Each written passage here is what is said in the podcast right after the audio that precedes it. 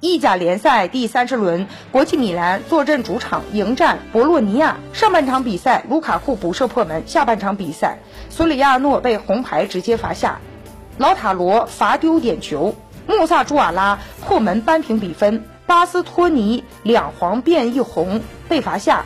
巴洛进球帮助了博洛尼亚反超，最终国米二比一被博洛尼亚逆转，止步两连胜的蓝黑军团目前积六十四分，仍排在了积分榜第二位。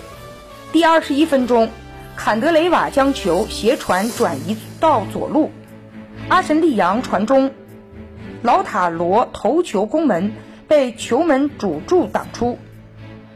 卢卡库补射破门，国米一比零领先。第七十四分钟。